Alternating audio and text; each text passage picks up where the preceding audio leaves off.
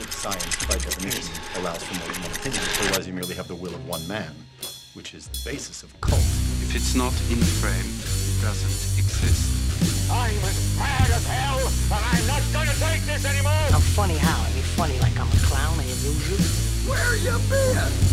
Drunk. Wendy. Darling, light of my life. Oh! What's your one purpose in life? To explode, of course. I like death with sex. How about you, Casey? You like sex with death? Yeah, so fuck up and die. Well, I'm a dumb idiot because now I just made like a really loud noise. It'll probably. We'll see. We'll see how it goes. We'll see if Amplify works. I mean, it'd be it'd be stupid if you can't even make Yeah. a loud noise. You know what I mean? It's like Yeah, we'll. you have to we'll be like see, 'cause restrained. You're like, here we are in our. I think- um, and we're, I know, today we're talking about some film. You know, like Yeah, well, dude, I wanted to do. I wanted so badly. I was gonna come on and before we started. I wanted to get your. I wanted to get your take to be like, well, I'm just a podcast man. Uh, Oh, yeah. like, no, I was doing it. I was doing it all. I finished this movie yesterday, La- and so I was just- gentlemen, you know. ladies and gentlemen, I'm just a podcast man. Uh, and I, uh, my specialty is film. God, no, I had it. It was so much better. I was doing it. Well, Yeah. uh, that's staying. So this is the Cult of Cinema Knowledge Podcast. Uh, that's Jordan, the podcast man, and I'm Levi. I'm just uh, I'm more of a simple, humble podcast man. Oh yeah. No, you, I'm just you, kidding. Yeah. You see, yeah, film is my film is my plentiful, bountiful thing. th- when it comes to the showdown, I promise you, they won't be there. Yeah, right. uh, I know. When I wanted to to- learn. Other podcasters, they won't be there for you like we are. It was it's funny before this movie even got picked. Uh, I went to a work party with my wife, and for some reason it was like like she'd not been working there all that long, so it was kind of awkward. But her boss was like, "Oh, we're gonna have like a talent show, so everyone come up and like do a talent." And Mary made it sound like everyone had to do one, so I was like, "Oh, okay, I'll, I don't want to, but I'll learn a monologue." And I was like, "I'm gonna do that speech at the beginning of uh, There Will Be Blood," which hey, guess what? That's what we're talking about today. You clicked on the thing. But gladly, Okay, I'm glad I didn't have to that do it. But uh, so when we watched There Will Be Blood, uh, I was I leaned over to Mary and it's like the first dialogue and like you know fi- over 15 minutes, and I was like, "So you think they'd be weirded out if I just went upstage, went on there and did this speech in front of everyone as my as my talent?" It's funny because perfect, dude. I know, but that's the thing. It's like I couldn't do. I probably suck at monologues because I have a pretty bad memory for detail. Um, but it's like Yeah, I, I can yeah, act. You're not Daniel Day Lewis. I can are act. You telling me? are you telling me that you're not Daniel Day Lewis? I can act okay. I might be Daniel Day Lewis, but I'm more of like a I'm gonna improv. I can't learn the lines. I got it's every time it's different. It's like jazz. Well, dude, dude, like hundred percent of this movie is improv, so don't even oh, don't Oh, even really? fret.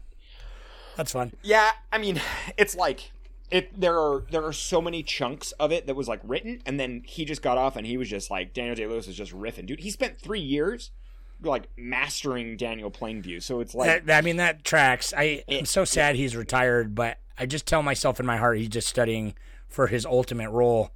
He he lives in like a village in Ireland or something right now. Just I know cobbling, dude. just- I do. That's what I'm saying. He's, just a cobbler. He's a cobbler, Yeah. dude. He just cobbles, man. He's The gonna guy- he's gonna come back after like a 20 year so hiatus and be like the ultimate. Like he's like, oh yeah, I'm playing a guy that was a cobbler for 20 years. It's the ult- the ultimate role. that, would, that would be that would be amazing. And he just like it's like fucking just like forty five minutes of him just like putting a shoe together. Like Dude, but that's already kind of what leather. Phantom Thread is, except for just with dresses. Like, That's true.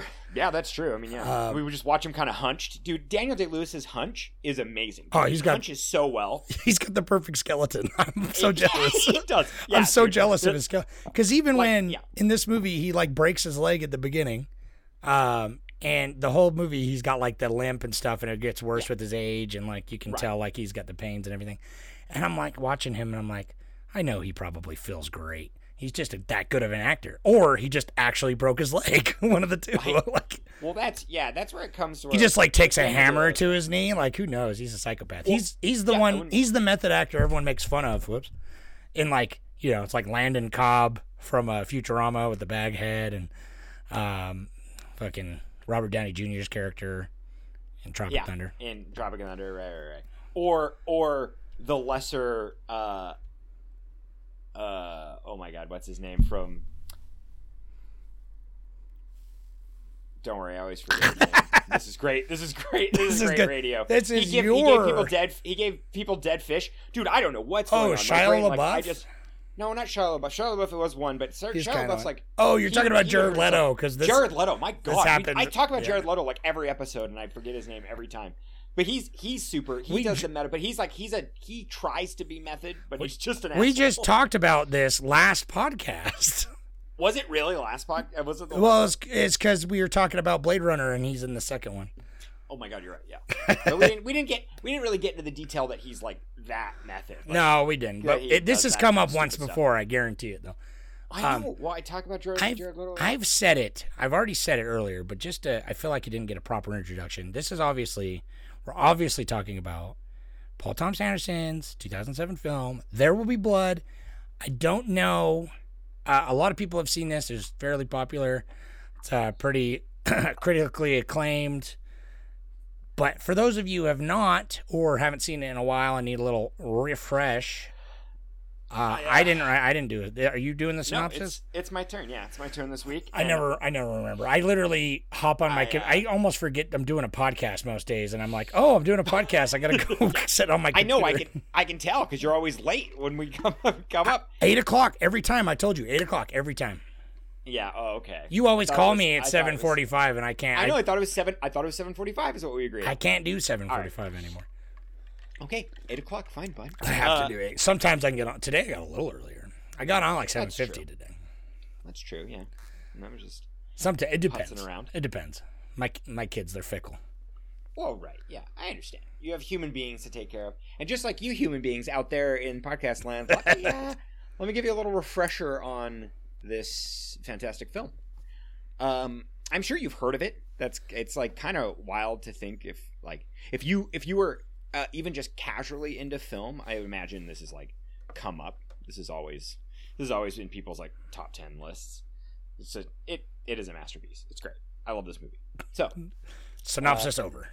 there, That's that's all you need to know. Yeah, yeah. you haven't seen So, it? Fucking go watch it then.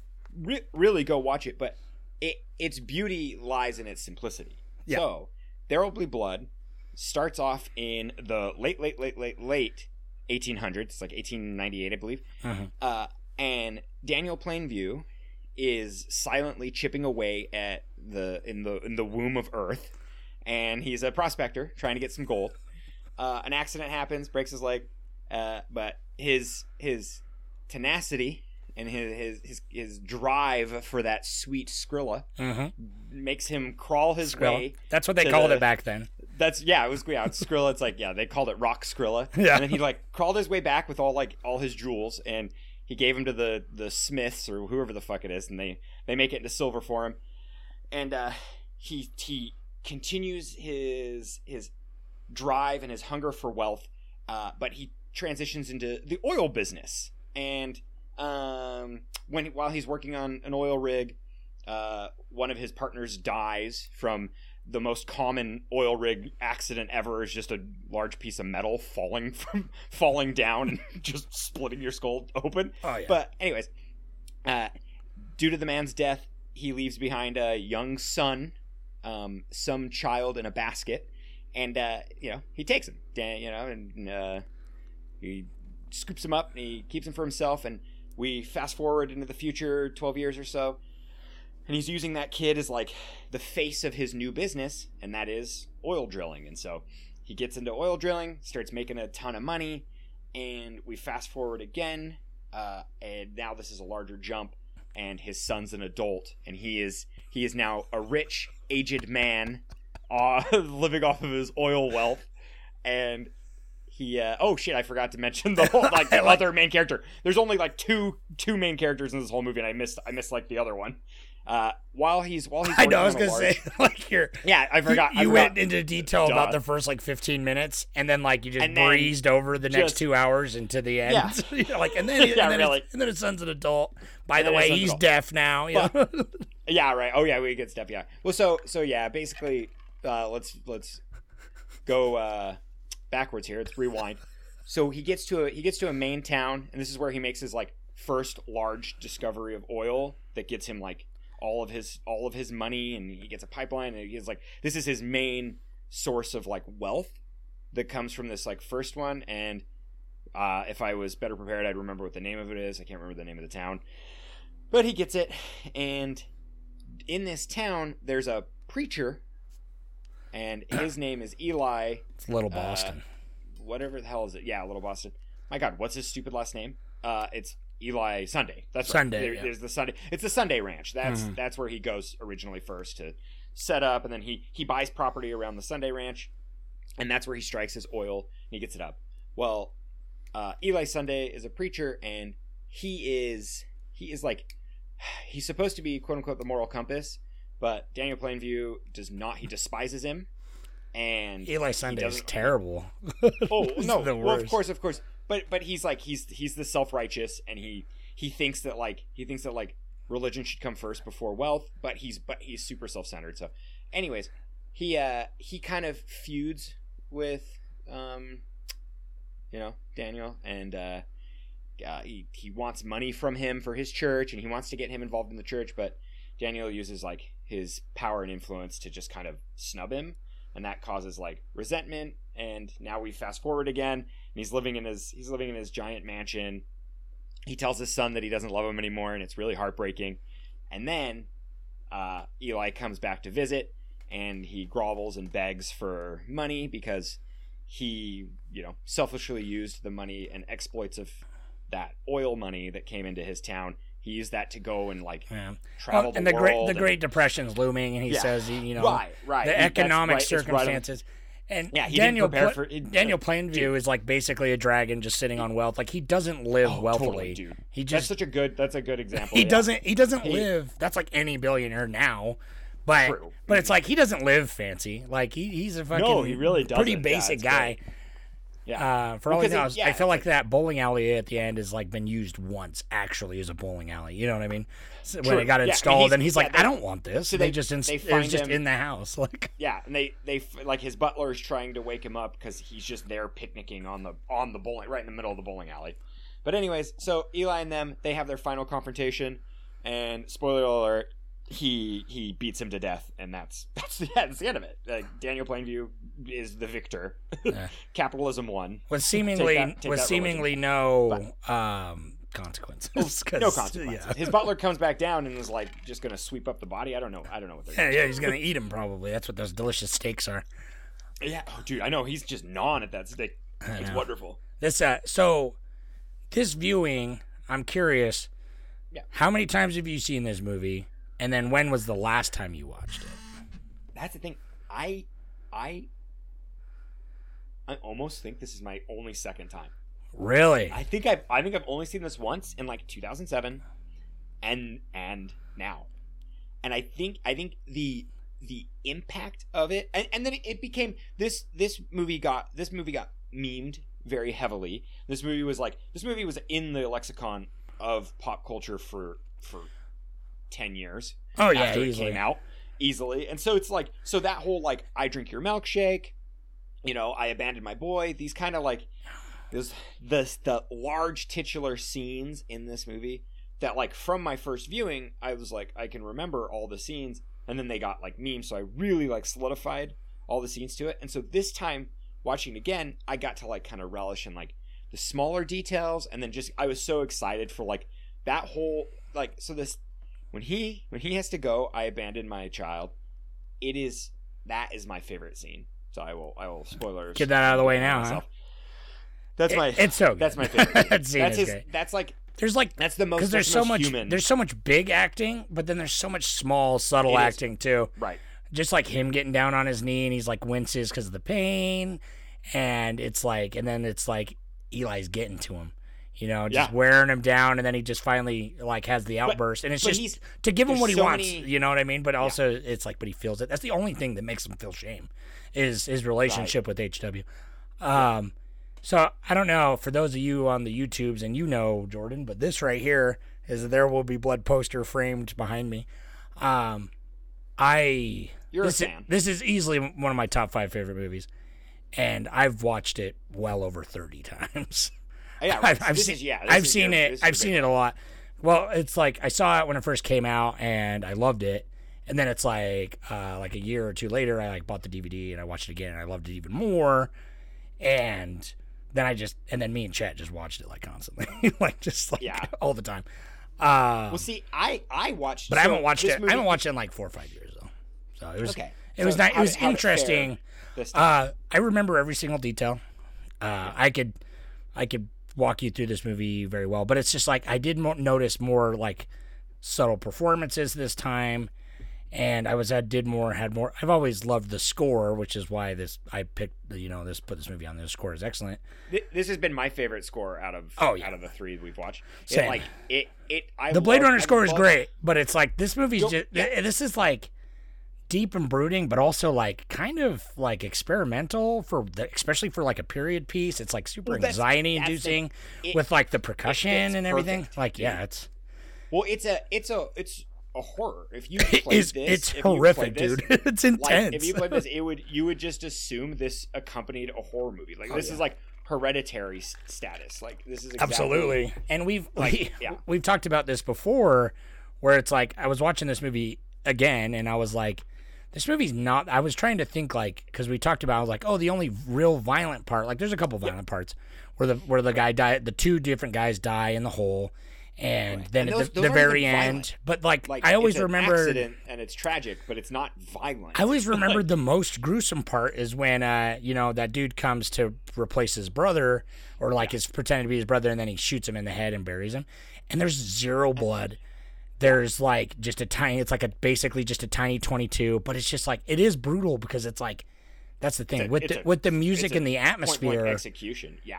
with the music and the atmosphere and the tension of this whole movie, it makes these scenes like seem super, super gnarly, and that's why it's like we talked before. It's like this gets the R rating, but there's like way more PG thirteen movies that are like way more violent, and there's no sex or cussing or anything in this really. It's just like this movie's just heavy thematically and has the the like. The, like, and I think the score really adds to like the horror vibe. Like it is horrific. Like he shoots him and he like lives for a minute, you know, because he's just shot in the brain and with a tiny pistol, but definitely enough I to kill you. I think it's like the it's the unflinching reality of it. That, Ah, yeah, that it's is the- harsh. just But- the whole the whole movie. Everybody's like everybody's everybody's just like grown and like the work and the effort they put into everything. It's like I don't know. It just it I like this because this is probably my favorite western. If I if I had to if I had to think about it, it's like or at least you know like top three favorite westerns. Because watching it this time, I was like, oh, this is like. Well, I kind of I classified it as a frontier movie. yeah, that's It's fair. less, it's less like Western, but dude, I don't. I don't think it has like your typical Western like archetypes necessarily, but definitely is like a good like Oh. frontier type. It has like the that kind of ambition type of I mean, uh, drive. I, I disagree. It's like the main character. He, he Uh-huh. might not be. He might not. His conflict, like usually in a Western, it's an it's a um, exterior conflict, and that and they have to overcome that. And in this, it's an internal conflict. yeah. you know. Well, and this that, this like, he has to movie, overcome it, and like, like, I think I- that's I- probably why it was hard for you to like kind of like describe the plot because it's like the plot's super straightforward. Like you said, it's super simple, but Yeah. uh, to quote, I'm not sure who said it. I think it was like Neil Druckmann, but it's just like simple story, simple plot, complex characters. Like that's what makes a memorable. Like really good piece of art. A lot of the times, it's like you don't have to have a crazy convoluted story. It's about you know themes and like these characters. And God, these characters are Dude, fucking that balling. right there. That right there is oh yeah this is this is a character study to the T. There's Oh yeah. Above all else, it's like perfect. it's it's got a lot of big themes and like all this, but above all else, it is a excellent character study Well, of Daniel it- Plainview. yeah, it's character study and like the subtext is like rich and dripping. And I think that's why watching this movie, I can't help but think of the other film that came out and was shot right down the street from this movie, No Country for Old Men. I I think that's why No Country was more popular because it had an easier, more action s- story. Like it, it It's- was, And you it's know, weird because it's like. No Country. but has No obviously since- exactly what this does. I know because it is kind of like an anti-western too, especially how Yeah. like spoiler for No Country, like Llewellyn dies like two thirds into the movie. Yeah, really, you're, Um, yeah. You're, there is no fixed hero. It's definitely got like a juxtaposition, which it's it's awesome that Yeah. because I was talking about some other movies how there's every once in a while you get two movies that are kind of similar come out the same year. Uh, I'm just glad that these two ended up being some of the best movies like of the century so far, easily. Dude, like, no, easy. Yeah, yeah, yeah. No, and and I love how they came out like the same day, and it's just like dude, came out, like, 2007 was a bonkers seven. year. I know we we talked about this before on an older podcast, and like 2007 was everything came. I out wish I year, knew, dude. like, I knew it was great then, because like we were in high school and like, uh, man, it was, because I remember when the Academy Awards came around. I talked about this a little bit. Uh, I was pissed because No Country I liked, but it was getting all the love over this movie, There Will Be Blood, as well as fucking. We, have had this. We've had this conversation where I was like, I was used to be. I, I still, I still probably am more Children of Men. Country. Well, Children of Men. that was dude, that oh was the other one. And, And, and Zodiac. Those are yeah. There's there's a lot. What'd you say? Came out, dude. But no, I said I think I like No Country more. Oh And really? I think when I first when I because it's I think when I saw both of these, I was a I was a Coen Brothers fanboy. I liked PT, but like well, uh, he didn't like. He's done a couple really like- good ones up until this point. right. But this is definitely like a defining point of his career because up until then, it's like he kind of has been all over the place, but like in a good way. Because obviously, I knew I was I really love P.T. Anderson because I fucking loved Boogie Nights. Uh, was obsessed with Boogie Nights uh, in high school. I, th- I still fucking love that movie. And Magnolia is pretty solid, but I also love Punch Drunk Love. Pun- and that same Punch Drunk And Love uh, was so, but this movie like was a big change, like tonally, for like more serious type films to follow. But I feel like he kind of stepped away from that a little bit with like, he's kind of he's kind of all over, man. I don't know. He's a weird. That's what I like about him too, is because his movies feel like his movies, but it's just like you know. And then you got something like Inherent Vice, like which is like pretty Right. late, Well, pretty the, laid back. The funny thing, well, like the the movie that I my favorite Paul Thomas Anderson movie is The Master. Yeah, the So, master. But that's what I- I'm saying. It's like this, the master, and like Phantom Yeah. Thread. You know what I mean? They're like Right. very serious, very like excellent dramas, like capital studies, D, excellent studies, character, period piece dramas. You know what I mean?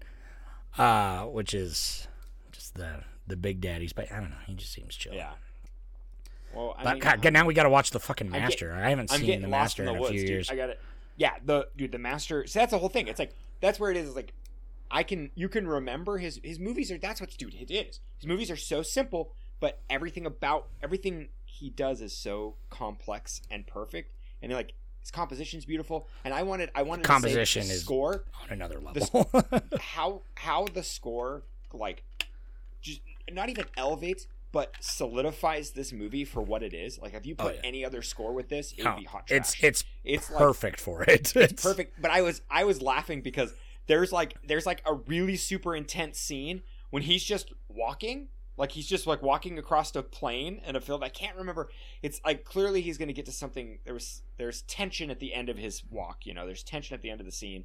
But I can't remember what it was, but it was like super brutal. And then I was laughing because I was like, I like was like, if there was no music to this and he's just walking, it's it's like kind of ridiculous almost. It's really weird. It's like watching it and thinking about like not having any score to a lot of the action that happens in it i'm like it's kind of funny it's like that just the scene when he's like when he they, do a lot of like really super super like ultimate close-ups and he's just like thinking and acting and like if it was just mute it would feel awkward. It just feel like him just kind of like bobbling it bobbing would his head yeah no i agree. Like But, the like, score is i feel like out so of all tension. the all the scores we've watched so far it's like you know godfather's score was great. It's very indicative to like that world but sure you know and then blade runner it's like you really need it to like show the like kind of sci-fi noir beauty of the landscape but other than that and it's like this movie yeah you're right i feel like it could not exist without the score Jonny Greenwood's score that goes along with it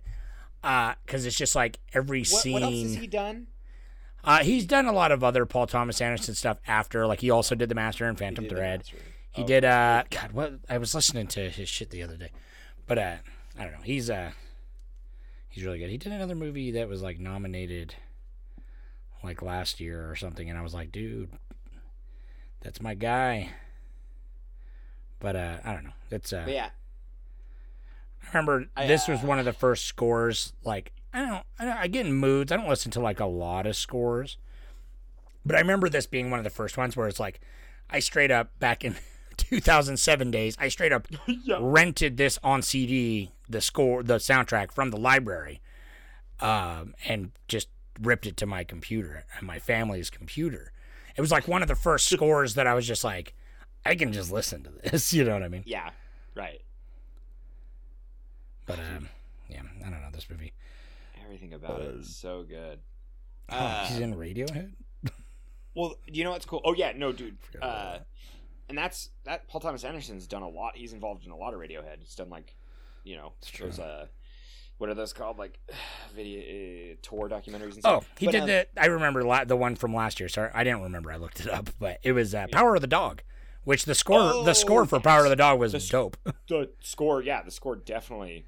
Uh, he also he also movie. did the score for Spencer, which was that uh, Kristen Stewart, uh, Princess Diana bio like fictional biopic. Oh right. Which- right, right. you said that was that movie was solid, but the score was the best part about it for sure. yeah. Uh, Dude, so that's I my love guy. like that. I, to talk about this movie, it's like you can. I mean, you can go you can go on forever because it's like how they used like an old like 1800s camera, like or I think early 1900s uh, film camera that that fucking Paul Thomas Anderson owns, and like they like restored it and made it work for this movie. So like that scene when like the the fire's going and it's like super concaved, you know, around and like I noticed that like silhouetted. there's like the there's like the rounded one and then the, The squared round- one, which you can tell is the Uh-huh, reflections squared. off the matte box.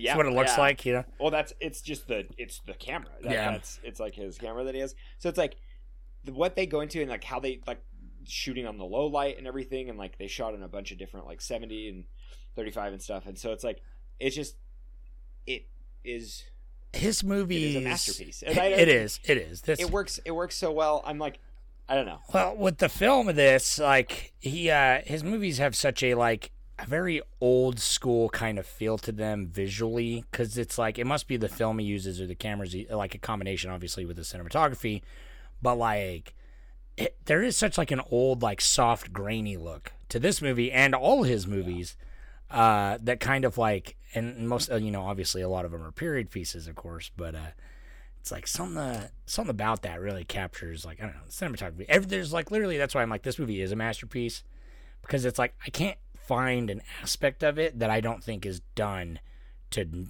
near perfection. Like as good as in the like from a technical standpoint or how it made me feel like it's super intense and it's like on paper this sounds super boring. It's literally a Oh, fucking dude. period piece about an oil magnate just kind of like coming up and just going into the town. Like I feel like someone could have taken the script. Like obviously PTA wrote it, and that's also why he's probably one of my favorite directors, is because he's also his own writer. Um, well, and he and he adapted it from that Upton Sinclair. So loosely though, you know what I mean? It's just Oh, based right, on the right, history course. of, the time, you know. But like, Yeah, really, really, yeah. it's like Upton Sinclair didn't invent Daniel Plainview and his struggle. No. Like it's like Paul No, no. Thomas Anderson It- invented that character. In in the in Upton With Sinclair's book Oil.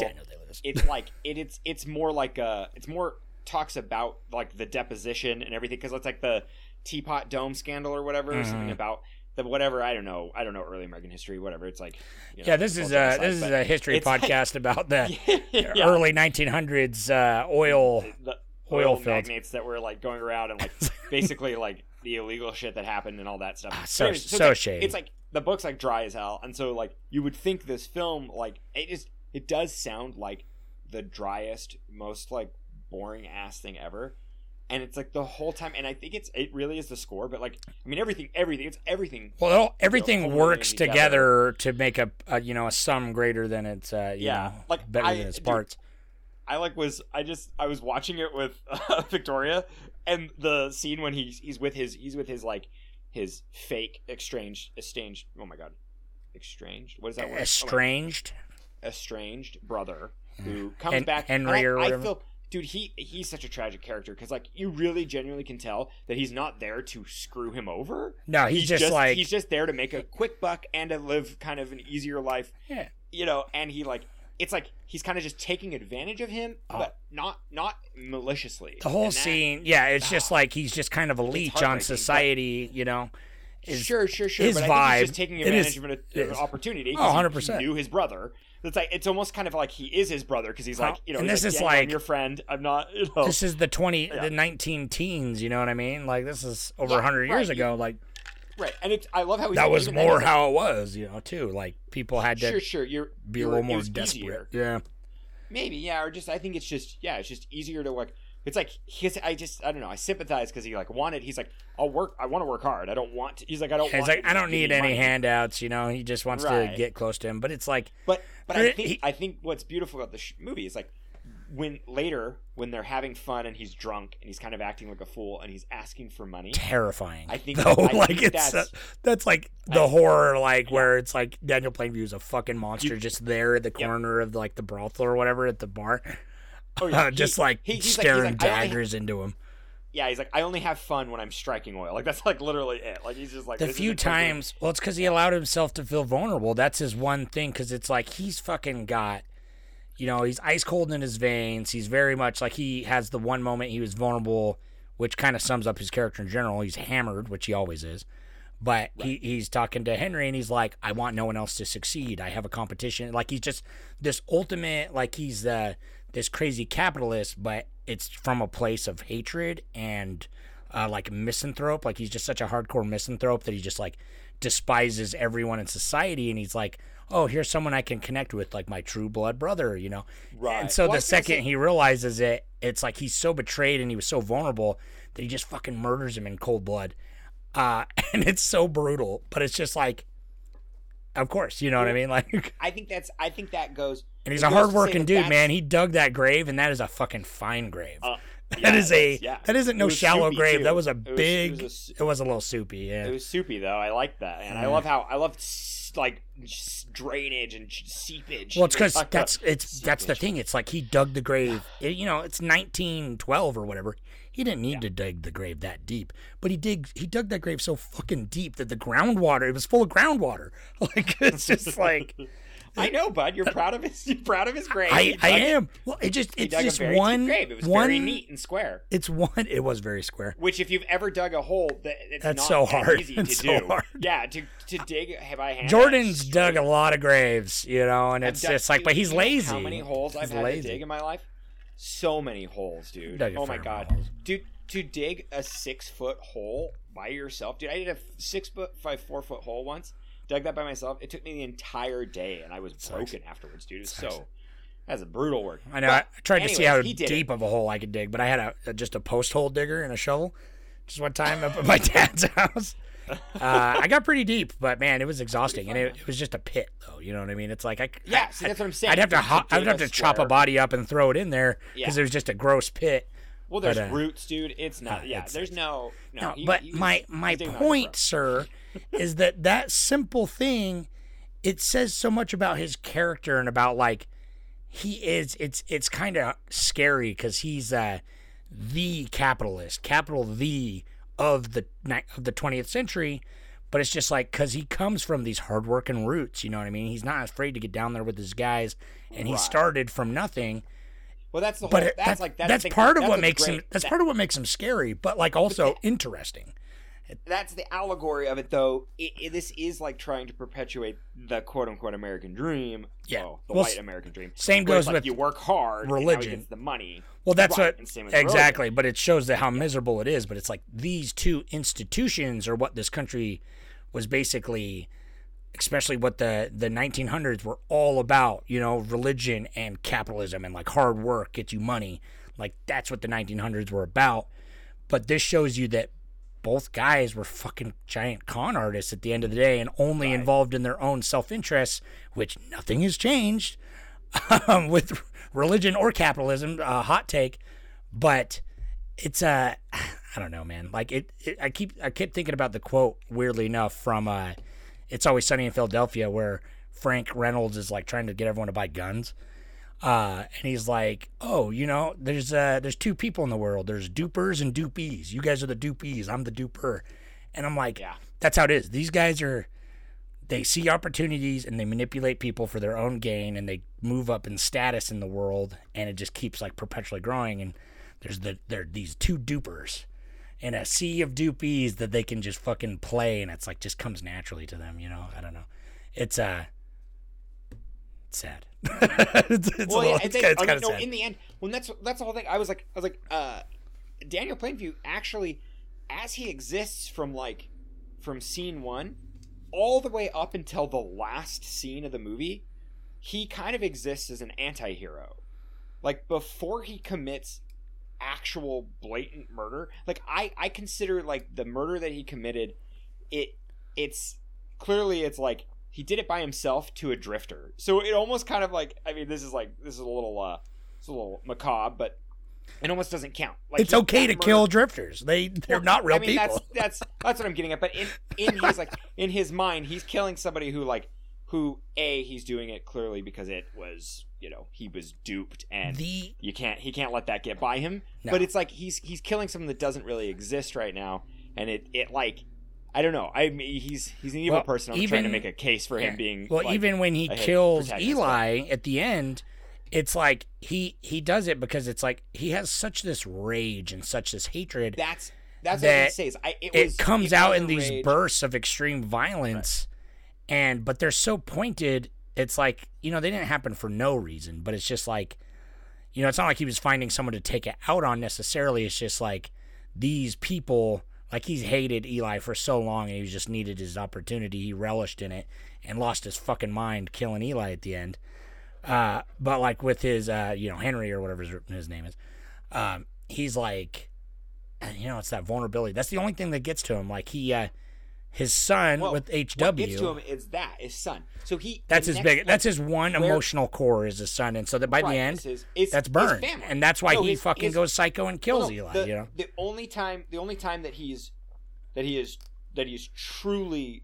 the most sympathetic is when he finds his brother's diary and he's leafing through it and he cries and it's like that's it, it's like it is there because there's he feels alone. There's no more connection for him and he- except he's material. got that anguish. except- He's just so drunk that it's like that's the only time he can let that like he keeps it pent up, and he has this face on all day. You know what I mean? Because constantly Well, he's trying to be likable. Uh, You know, he's like but that's con- what I think. Well, yeah, He's like, I like amazing too, everything. you know, everything's With- great. And hey, family, I'm just a simple family. You know, I'm with the other family. the what I love when he lets like he lets twinges of it out with the with the other oil oil magnates like when he when he's with him and he's like I'll find you in your home and I will slit your throat like the Well, guy was like and it's because it's because he insinuated he- some shit about his family, which Yeah, would be and one thing. thing, but he did that. That's the only thing he feels guilt about is Yeah. about is about his situation with HW because it's like even though he's not his own his own blood, which he has that always, and he is using HW fully to try and like further his own status because he's you know kind of a sociopath. But there's like a that nugget of of like heart at the beginning. Oh hey Pele, there's that nugget of heart with his son that he's had moments and he has a bond with this kid no matter what. And then so it's just like at the end, his last bit of humanity is just gone because he can't let go of his own hatred. He's just like tells his son, he's like, "Oh, you're a competitor. You've been building up your hate for me." And he's like, "No, it's not that." He's like, "You're a fucking bastard," you know. I um and uh yeah. It's uh well that but that's that's the only thing that gets the- to him. That's why he fucking loses it on those uh, uh, standard oil guys. And it's like, I'll fucking find where you sleep and I'll come into your house and slit your throat at night. And he's like, Why are you saying this? Like, what? He said, I just said you can be a millionaire and take care of your kid. He's like, Then what else would I do?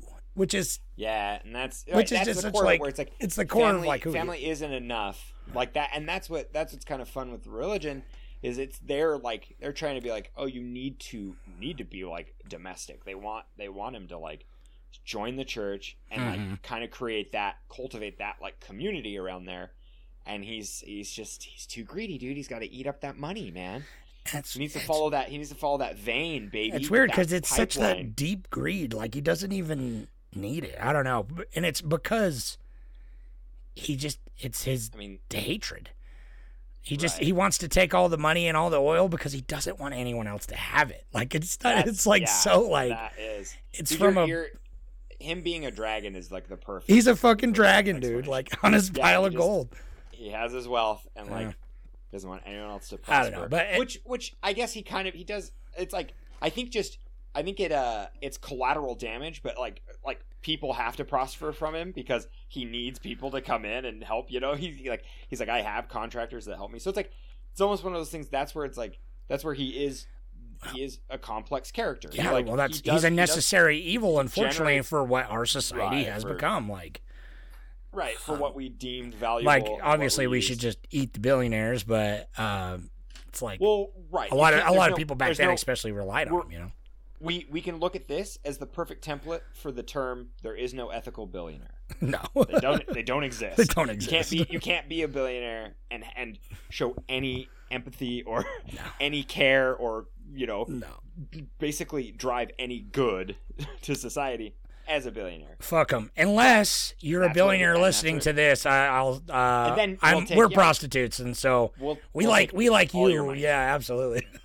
Yeah. No. Yeah. You're really great. If you're yeah, you're watching this. Just send in send in some pics, baby. Send Yeah, send them in. Uh, La- send us your favorite movies of 2022. I could I could sit here and. I can gush about so many aspects of this movie. I can Yeah. gush about Daniel Day Lewis, who is like one of the best actors of his generation, but Well, it's funny. Can I can I actually gush? I liked About Paul Dano. more. I liked Paul Dano more, and I uh, Paul Dano's better because Paul Dano came in like a week before they were already Yeah. shooting, and then he came in. He came in a week before they started shooting, and he's he is just as good as Daniel Day Lewis. oh, he Daniel he three years. more he more than holds his So- own. Which so I'm gonna yeah. I fell in love. Like I, I, man, I'm rooting I- for Paul Dano, man, because Paul Dano is so dope, dude. Even in like, I mean, Joker or what his uh his fucking whatever he's called, question Batman, mark. he's, What's his uh, name? the question mark man? the Riddler, the Riddler. Yeah, Mr. Question Mark, yeah, the famous yeah. Batman villain, Mr. Question Mark. Yeah. so Paul no, Dano and that was. I love him but- in everything he does, but it's like Yeah. I'm glad he's still just rocking it because it's like Yeah. uh, I remember seeing him in Little Miss Sunshine, which is the first thing I saw him in, and most That- people. me too.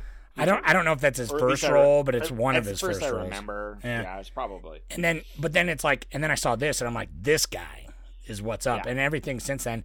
And then I just watched the fucking Fabelmans the other day, and I'm like, God, Paul Dano, man, he's still keeping it up. He was great in that. I didn't like that movie, but he was great in that. He still looks 15 though. You know what I mean? I know he does. He's got the baby face, dude. If you listen to his music, he has a he has a band called Mook, like M O O K, no. and uh, it's pretty dope. Yeah, Hey. it's pretty good, man. It's kind of post punky. We're gonna have to save this for the the ramble, but you didn't like the Fabelmans? Get the fuck out of here! Uh uh Oh my god, you fucking you fucking hipster. Yeah. Anyway, we're, we're gonna talk. We're, this is coming back in the I in the ramble Well, we're doing after this. Everybody, if you if you go to if you go to Patreon slash Cult of Cinema Knowledge, you can listen to the Ramble episode where I tear down Fabelman's. I, I rip it a new one and I talk about how fucking lackluster it is. Oh my Uh, god, you so- fucking. I uh, hate Spielberg, so we're, we're I know, but it's his best movie in like 20 years. Anyway, yeah, I Anyway. can give you that. Sure, I can agree to that. Uh, can I tell you a cute factoid before you go? give me a factoid. I'm going. I'm pulling up Reddit. So yeah. So everybody, everybody in the world, they know the factoid where it's like, No Country for Old Men had to stop filming because the fire scene that they did with the with the oil gushing out and it catches on fire. That was that was shot in the background of No Country, and that's a that's a great factoid. I love it. It's beautiful. If you didn't know it, now you do. It's a fantastic factoid. It's really cool. My favorite factoid about this movie is every Wednesday on set, they would eat nothing but steak and liquor. just like just to be like part you know in, That's that, in that mindset like I'm gonna have a do it on steak, steak and liquor and. Wednesdays, man. I'm into that. I know yeah everyone just straight up steak and liquor it's so good That's hilarious. I like that that's that's a cute one that is a fun factoid. but I can give you the budget too if you want Yeah, give me, money minute give me that money minute while we're while we're It's a- thinking about it. it it's a it's a solid it's a solid pr- production here it was 25 mil to make That's less than I thought. I was gonna guess. I was gonna guess like closer to 40. like 40 me Yeah. too yeah I thought it was 40 when I saw 25 I was like oh, okay and uh, but I get it That's still, like, you no dude Still break it down. enough, but break it down in your head. Break it down in your head. There's only like like maybe I mean they probably took like a month to shoot the oil scene and then the rest of it is just in fucking like wood shacks and shit. Like it's No, it really is. It's Yeah, like I- it's like yeah, it's it's super low production value. Like production like needed. Like it doesn't you Yeah. know, it's not a huge it's not like they're building like a fucking sweeping city or which is something which is wild that it's just yeah. like that's the, that's why I think also know. I, what makes me love this movie so much is it's like it's it has these big, bombastic scenes and it has a lot of quiet scenes but it's like this movie does not it it's so good place without plains, being dude. without being this huge spectacle that every movie feels like it has to fucking be nowadays. Like it's not a Maverick Top Gun that's Uh, like yeah, don't you know, even. we'll, we'll get to that. yeah, don't even worry. I really did it win. I didn't look. Anyways, we'll talk about that in a minute. We will in a minute. Um. Anyways, I wanted to say uh, it yeah, it twenty five million it budget. It it boxed seventy six point one. Okay. so It was popular. totally. Yeah, and it's it's Paul Thomas Anderson's highest grossing film. It'll probably be his highest grossing film ever and forever. Yeah, I was just saying because like he's got a he's got a style. You know what I mean? He's he he Yeah. makes he makes the movies he wants to make. You know Well, I I just I just think this was like this was the perfect storm where it's like No Country came out and this and it just that was everyone in the early 2000s was like I don't know looking for looking for like a solid neo western and this, this is kind of what we got. That is true. Yeah, that was the the kind of the back rise of that type of western for sure. Is the the Mm-hmm. up to the 2010 westerns. You know, they all have like Yeah. a feel, which I I do appreciate. So uh, I got a couple Reddits if you can handle it. I love it. Uh, let's see. So, Muses with Wine says, I place it as a modern classic. Seems it's portraying the battle of influence between capitalism versus religion, then showing capitalism wins and even influences religion as proof. Meanwhile, of course, capitalism, even when winning, doesn't make one happy necessarily. Outstanding performances and a message worth telling and especially hearing. Uh, that's a good point. What about like capitalism, like religion as it exists today, especially needs cap- like they're they're married capitalism. they're married together you know what i mean it's like it's a twisted mutated beast it is uh, we're big we're big fans of both capitalism and religion around here obviously And, so yeah, religion, yeah, exactly. Um, so- especially mega mega church religion. That's my- oh that's my favorite one The one the ones that make the, I- that I know. I was watching this with my wife, and he's like, capitalism. he's like, "Get out of here, ghost! Get Ghost, out!" yeah. And he's Oh like my God, so screaming, and I'm like, "This still happens all the time." Like, oh no, but I was I I was laughing. I was saying earlier when I was watching this with Victoria. There's the scene where he's in the he's in the water, you know, and he's like Oh, yeah. floating, and Victoria's like Victoria's like, what is this? So boring. I was like, I'm like, yeah, I'm like, yeah, it's it's ah. it's amazing. It's perfect. I'm like literally on the edge of my seat. Oh, Like, me too, me too. Like when he's sitting there and he's like, the peach tree dance, and I'm like, oh, That's God, so the good peach tree dance. because he's he's having a like a moment yeah. of like he's letting it go He's for like- a moment. I can feel it Yeah. melting off his back, and then like when he realizes the look on his face when he's just like, he doesn't know what the fuck I'm talking about. What did he say? What's it? What is it too? Like, d- what's the house on you know on top Yeah, of the? On, he's like, whatever. he's like, what's of the, name of the what's the name of the the farm next to the hill house? Neil Hill He's House? like, yeah, I don't, next I don't the remember, and he's like, who are you?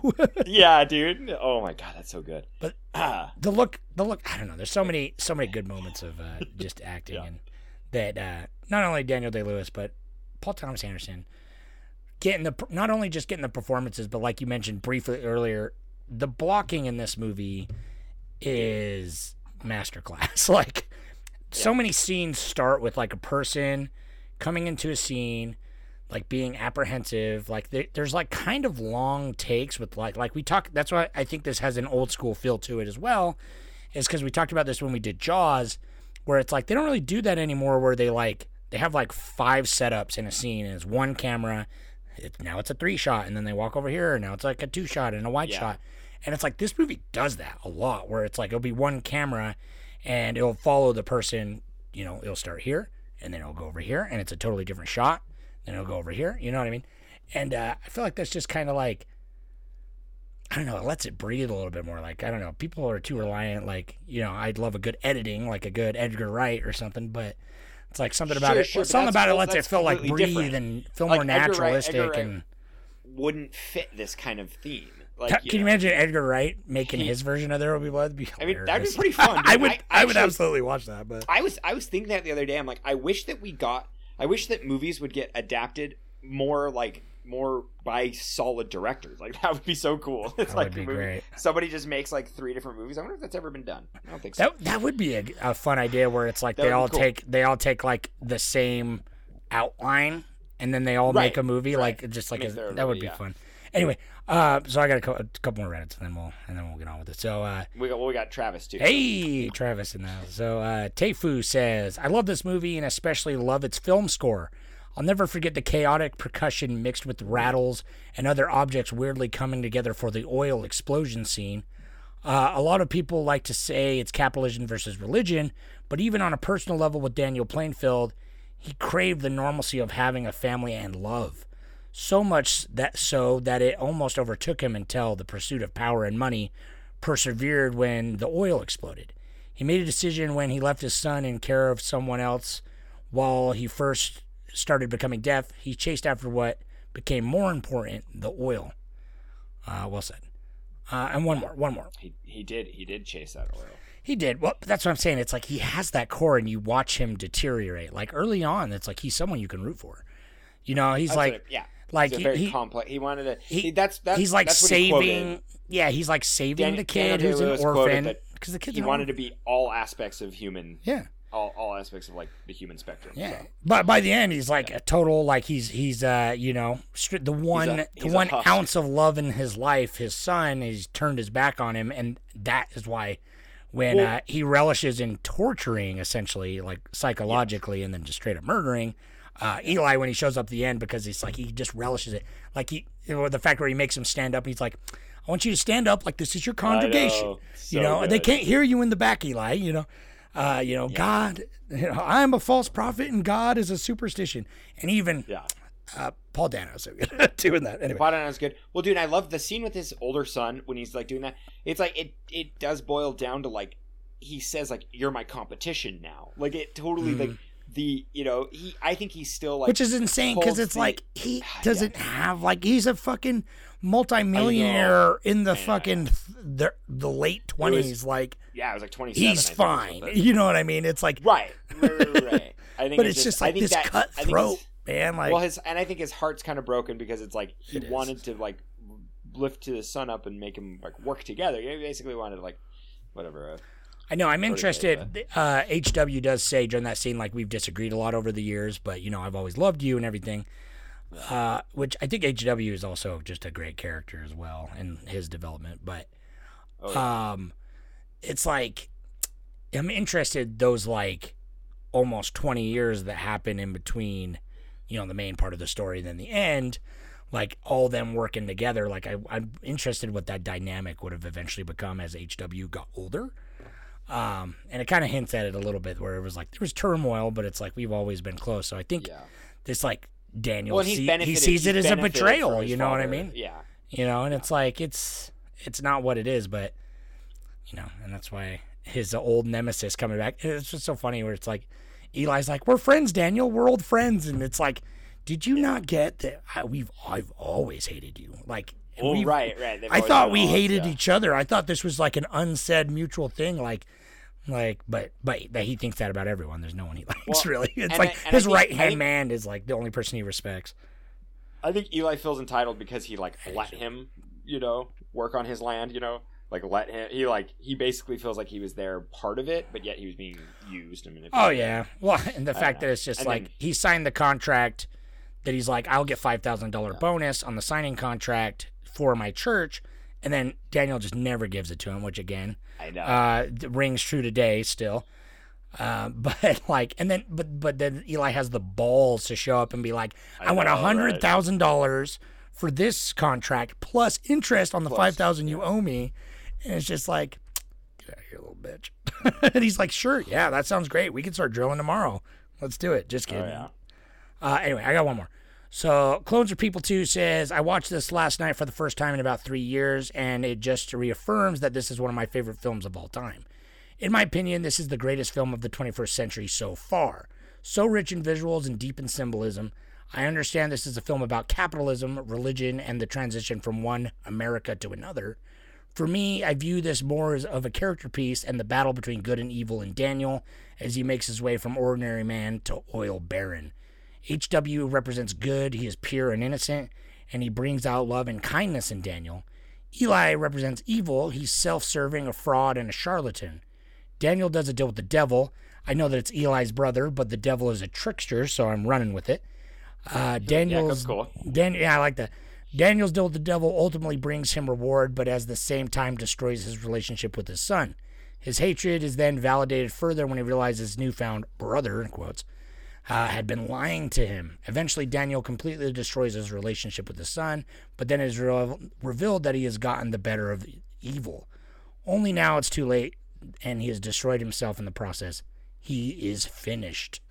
Uh, good comment. yeah, that's great. Yeah, That's thank comment. you. I like I like him being a trickster. I like I like the deal with the devil I like because it's idea- like, yeah, the it's- I fact like that the they're like the like twins. Paul, yeah. Paul and Eli are the same person. Yeah, well, Mary was like asking Paul, that you too know? while we were watching it because it was like she was like, "Is that the same guy?" I'm like, "No, they're twins," but I know in real life, Paul Dano filmed the other scene and then he came in and they're like, "Come be Eli too," you know, Right, right, exactly. yeah. like last minute, but it it totally kind of it works for that vibe. You know what I mean? I really, I really enjoy it. So you said, what'd you say your favorite scene was, and then we'll do Travis's. You said it was the. Uh, It's the it's the I've abandoned my child. oh yeah, I've abandoned my And then- boy. well, it's it when it's because that because Eli tells him to say I've abandoned my child. And, you know, and Several to do it. He times, too, and he says it like I abandoned my child. and I then like am a the sinner. time that he breaks, the time that he he truly breaks from the from the the like charade of being Uh-huh. of just Like, of okay. Mm-hmm. going along with it, so he can get the Bandy the Bandy tract. It's when he's like, "I abandoned my boy." Like he he changes the wording, and it's like the only time he changes the wording, and then he's just like broken, and you're like, "Oh yeah," but then he's like, "Get on with it," oh, and he like kind of smiles and like laughing after like he gets baptized. It's gr- dude, it's so good, dude. That I love that. I love that scene is so much. I mean, it's it's hard to pick like a true favorite. it's There's hard to so many pick. Beautiful. I think, I think the the scene of the oil there blowing up, and then uh, with HW losing his hearing, and Daniel like grabs him and runs to the shack, and it's like got the crazy like percussions through that whole scene until he like dude, blows oh, it up. I, I wanted to comment. some of the most insane and be- one of the best scenes in film history. Like it's like if I ever had a film class, I would show that fucking scene because it is so good. yeah.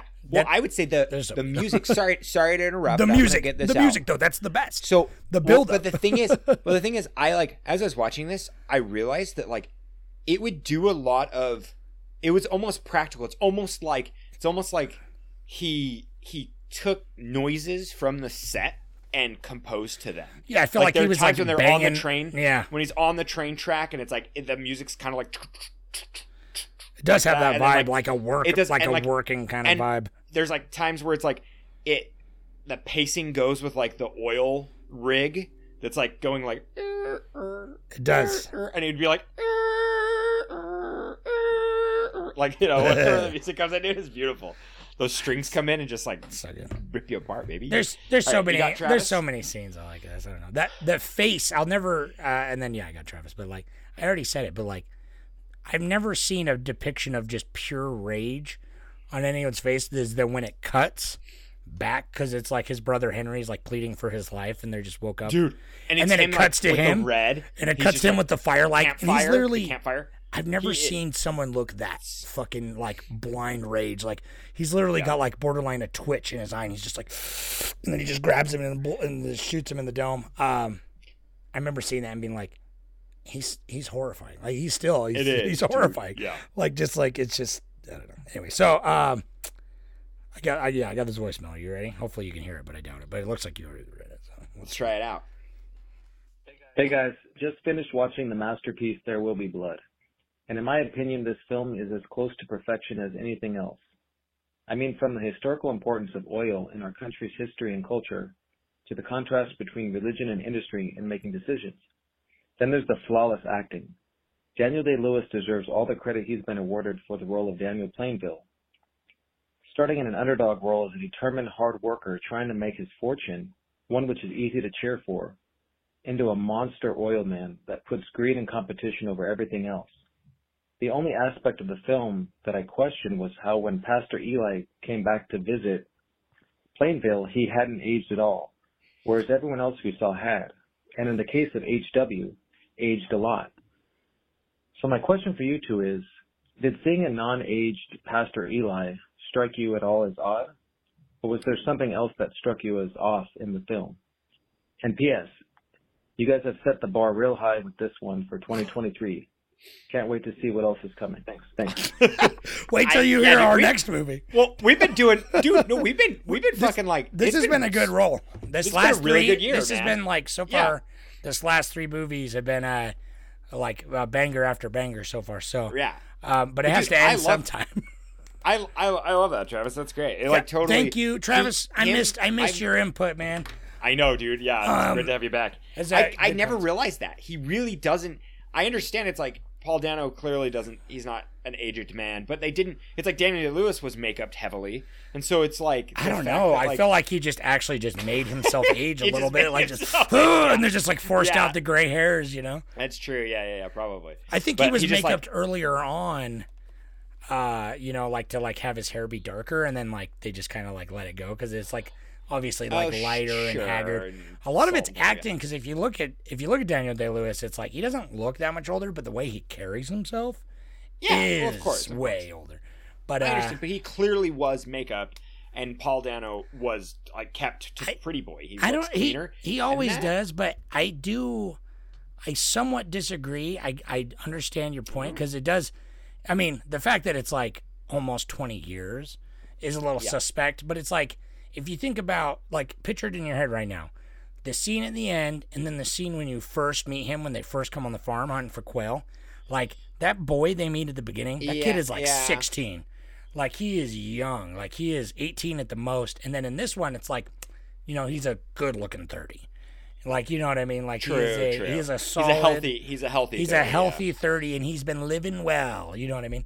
Yeah. yeah. Um, and I'm I'm kind of glad they didn't like give him I makeup. I wish they would have like that's paunched. I wish they would have paunched him up a little I- bit. well, no, I think I that would have been the way to do it it. was Like fatten him up, fat, yeah, fat, fat, uh, fat, rich, fake pastor. Like that's what I would have wanted. You know, right. give him right. a give him a little gut. Well, I think it's like they changed they changed his outside, but they couldn't like like they changed his like physical clothing. You know, and like they, he looks clean and like his hair is perfect and like he looks put together. But like I don't know, I like I like him not aging. It's all it almost it almost adds more to that like mythical, like, yeah. Like that he almost has he is like the devil, like that he is a trickster or some sort of double crosser, you know. And he has to yeah he has to get vanquished at the end. So I still stand by Daniel Plainview as being the the the protagonist. And he's now he, he destroyed the he destroyed the trickster demon. I know it's like he did it. Everything he did was in the service, you know, of, of yeah, good. right. Yeah, yeah, so, yeah. He killed that other guy because he was, you know, uh, just a welfare slug. Yeah, right. Uh, you know, I, I feel like it's sad because I feel like some people would watch this movie and would think that. Unfortunately, they're like, "Yeah, yeah, dude, Daniel yeah, of course they Plainview's who I want to be when I grow up." Look I at mean, him. we're still we're still in this cap. I mean, this is exactly what it is. That's People what I'm saying. still Nothing, waiting to hit things don't change, man. That's like- I think that's what this no. movie's so I know that's such a why it needs to chord. It's like it, it Yeah. really things don't change, man. And I, I do I try to pitch this movie to people who've never seen it, and I literally always have to be like, it's better than it sounds. it sounds like I'm like it's about a guy. Uh, in that who becomes an oil magnate in the early 1900s. Trust me, it's cool. Wait, where are you going? Please come back. Uh, I promise it's good. Anyway, I know. I promise. uh, if you like this, uh, go watch The Master. Well, I'm going to tell you, That's the- the Master's the- great. I think if you Or like No Country. this, you need to go. You need to go watch. Oh, did I not write it down? Oh shit! I just looked it up. So he got, he's got his notes out and everything. No, I didn't write it down because I just put it on my Letterboxd. So here, give me 20 seconds and let me get it up here. But uh there was there's a movie. So, you know, Paul, Paul Thomas Anderson, he's a he's a goofball. He's a he's a cray cray. Uh, he's pretty intense when he makes movies, and he loves he loves cinema. I think that he's I think that he is smarter in cinema than Quentin Tarantino. He's just not as vocal because He's Quentin the loves to hear he's the himself speak. more humble. In And my so- opinion, he's the better, more Yes, humble version of Quentin most- Tarantino. yes, exactly, one hundred percent. But the movie that he watched every single day while he was writing the fucking while he was writing this uh, was the Treasure of the Sierra Madre. Oh, okay. That- no, that is I, a uh, movie. Yeah, and so I put it on my watch list. That if you like this, go watch this as we should, and do that for the I, bonus. I almost put that, that on a movie. poll. I've never seen it though, but Yeah, I've neither. heard. What poll did I put it on? but that was the one. That was the one that he wanted to. He watched every time he was every day. So Nice. yeah, that's my suggestion. Um, you guys have been you guys have been swell. Thanks for sticking around. Uh, I'm going to give you a little. I almost little put this in the quick. Western month. Anyway, I did. I, I Oh, really? remember Okay. almost putting Well- it on a Western poll, and I didn't. Maybe well, we should watch it for a bonus episode. Uh, everybody out there in podcast land, I love you, and I wish that you would call in like Travis does, so we could hear more wonderful voices. And then it'd be fun if we just had people call in. We could do a whole episode where we're answering questions. But That'd be fun. anyhow, we're gonna tell you a phone number right now. If you dial 801 613 1501, You'd be able to leave a message and you know, we'll, we'll love to hear from you. Do it. Visit our Patreon and Check it out. hit us up Um, oh, I guess I better pull it up. So we're moving on Oh, to the yeah, best, what- the best movies of 2022. next next month is what is that? Next, July, we're just February. uh, is it? February. We're just Yeah, doing the best movies of the year, kind of a, like a wrap up. I was hoping by February most of them would have been able to be seen, but unfortunately, some of them still have not. But well, you know, eh, maybe. We'll, we'll make it. We'll make it work. So what barely won, and it was close, and this is probably unfortunate, but I have to watch it anyway. But it's Top Gun Maverick. Top Gun Maverick won. it did. what was it? What was it against? I, there was one that was really close. All right? Quiet on the Western Front was close. Oh dang! I've heard Top Gun Maverick's Dang, better, shoot. but they Dang shoot! Good dang! But here's I know. here's the thing. Here I go. Don't Top Gun, give a fuck. but dude. Okay, we have to watch this. and we need to critically come at it, and we need to like. We'll we'll talk about what we I- like. Maybe we'll be surprised. I have Who to knows? see it. So they just we're gonna talk about it probably a little bit more in the ramble. So go check that out on our Patreon. But uh, they they just announced the Oscars today, and all these movies but Nope are nominated for Best Picture. So I have to watch them all you anyway. Can you believe that? Nope didn't get nominated for anything. I am heartbroken it didn't at least get cinematography, man. Like that movie no, was dude. beautiful. Yeah, I was thinking. I was thinking visual effects. Anything, dude. anything. It's like That movie was awesome. One of the best movies of the year. Striking. But uh, so I have to watch Alright. Top Gun Maverick and All Quiet on the Western Front anyway. So I guess Top Gun Maverick it is. I was hoping to see it in theaters if I had to watch it at all. I know, But, uh. I guess we'll I guess we'll watch it and we'll get back to you ne- next week. I just uh, I remember back in like 2012 or 2013 when uh, Tony Scott unfortunately took his life. I remember um, making a joke and be like it was probably because because they were talking his next movie was going to be Top Gun 2. And I'm like, well, at least he doesn't have to make Top Gun 2. And then yet here we are. Six we are. Academy Award nominations, Wow. folks. So He'd be flipping in his grave. Yeah. Well, I don't know. I mean, mean, everyone, everyone loves it. it, Everyone so loves it. So I'm- we'll see. I'm being, we're coming at it with cynic. low. We're, We're com- being the we are. right We're now. coming at it with low so expectations. We're gonna, We'll see. yeah. So Tune in next week. Maybe like maybe I have an you like mind. it. Yeah, same. what what movie? What movie would I? There's no movie out there that I wouldn't watch. No, so absolutely. here we are. I mean, I guess I like guess watching movies, some- even if I hate- some like right wing stuff that I. Oh, probably yeah, just well, that's watch. sure. But yeah, but that, that's All right. Well, thanks for listening. yeah. Uh, thanks for go watch uh, Top Gun Maverick or go to the Reddit if you've already watched it, which you probably fucking have because it made like billions of dollars. Go tell us what you think about it. Tell us why it's good. Convince us that we need to see it, so I don't just read the Wikipedia page.